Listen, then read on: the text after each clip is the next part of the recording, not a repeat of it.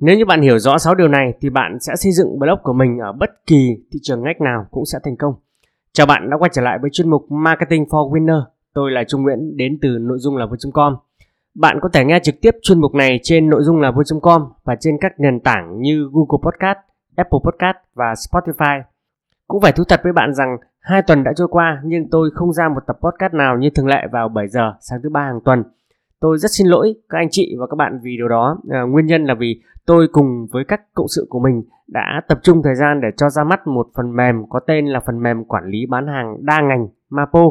Phần mềm này được xây dựng để phục vụ à, miễn phí trọn đời anh chị em và các bạn là các chủ doanh nghiệp, à, ví dụ như chủ gara ô tô, các cửa hàng, phụ tùng ô tô xe máy và các chủ shop thời trang, mẹ và bé, hàng tạp hóa, siêu thị mini, điện máy, nội thất và rất nhiều những ngành hàng khác nữa.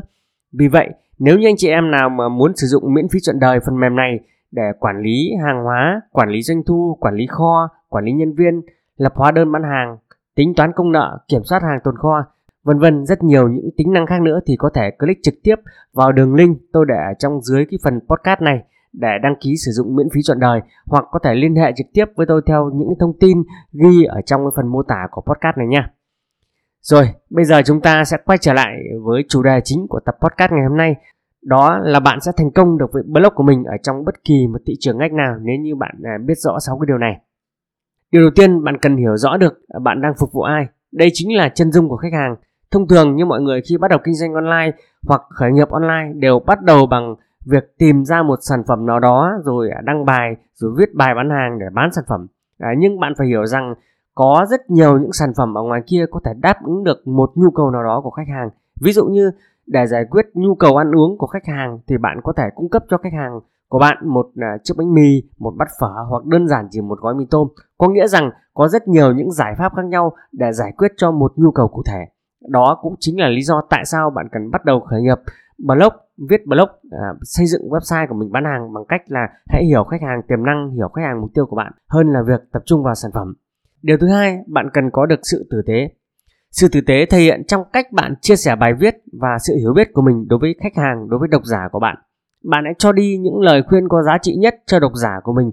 Bạn đừng nên có ý tưởng rằng là mình sẽ đưa ra lời khuyên và giúp đỡ họ thì mình sẽ nhận được điều gì. Bởi vì như vậy thì bài viết của bạn sẽ không thực sự hướng đến độc giả, sẽ không thực sự trao được giá trị đích thực đến với những độc giả của mình. Bạn hãy cho đi sự tử tế, hãy cho đi tất cả những gì mà được cho là bí mật nhất trong thị trường ngách của bạn. À, bạn đừng lo sợ rằng người khác sẽ copy bởi vì họ có thể copy được câu chữ nhưng không thể copy được giá trị thương hiệu của bạn. À, bây giờ là thế giới phẳng bạn không chia sẻ điều đó thì đến một lúc nào đó những người khác sẽ chia sẻ điều này. À, và cái điều thứ ba đó chính là sự miễn phí. À, khi bắt đầu khởi nghiệp online của riêng mình thì chưa ai biết đến bạn cả. Vì vậy cho đi miễn phí những kiến thức và những kỹ năng có giá trị là cách nhanh nhất để bạn có thể tiếp cận độc giả của mình. Bạn sẽ biến họ trở thành những người đọc trung thành và fan hâm mộ của mình. Cuối cùng, những thứ miễn phí đó, những thứ vô cùng giá trị đó sẽ là cầu nối, sẽ là mồi câu để giúp cho bạn bán những sản phẩm trả tiền.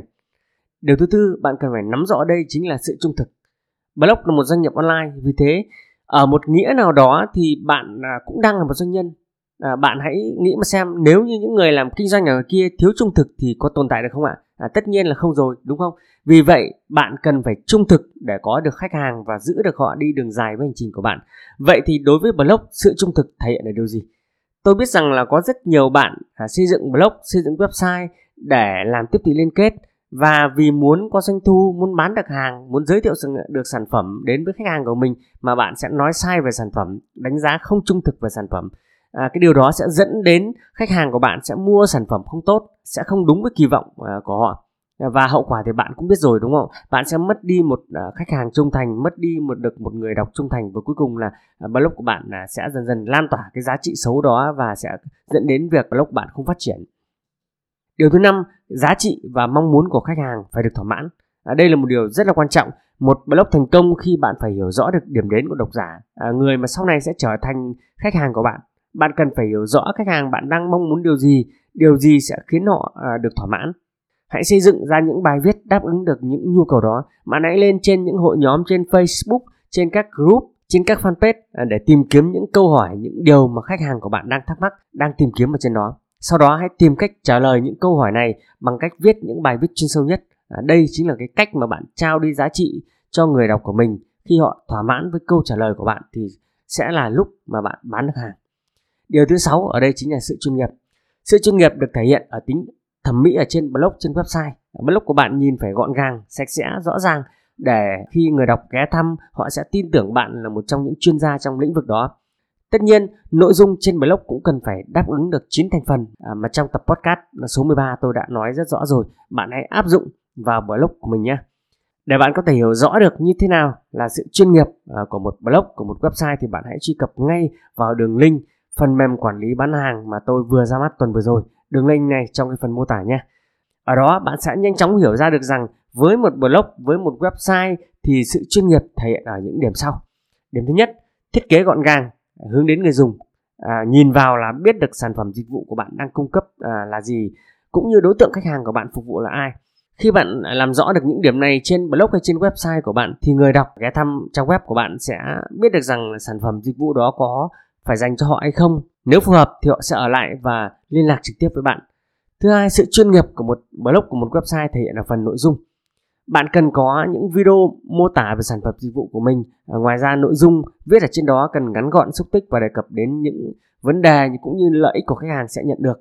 Thứ ba là về thông tin liên hệ. Bạn cần ờ, bổ sung chi tiết thông tin ờ, địa chỉ, số điện thoại, email, À, địa chỉ văn phòng, địa chỉ liên lạc à, hay là số hotline. Tất cả những điều này tuy nhỏ nhưng rất là quan trọng vì bạn à, đang tăng niềm tin từ độc giả giúp cho họ tin tưởng tất nhiên là khi họ đã tin tưởng à, bạn rồi thì bạn sẽ dễ dàng cung cấp sản phẩm dịch vụ của mình đến với khách hàng như vậy là với 6 điều mà tôi chia sẻ à, cho bạn trong tập podcast ngày hôm nay sẽ giúp bạn có thể thành công được với bất kỳ thị trường ngách nào khi bạn xây dựng doanh nghiệp online của riêng mình.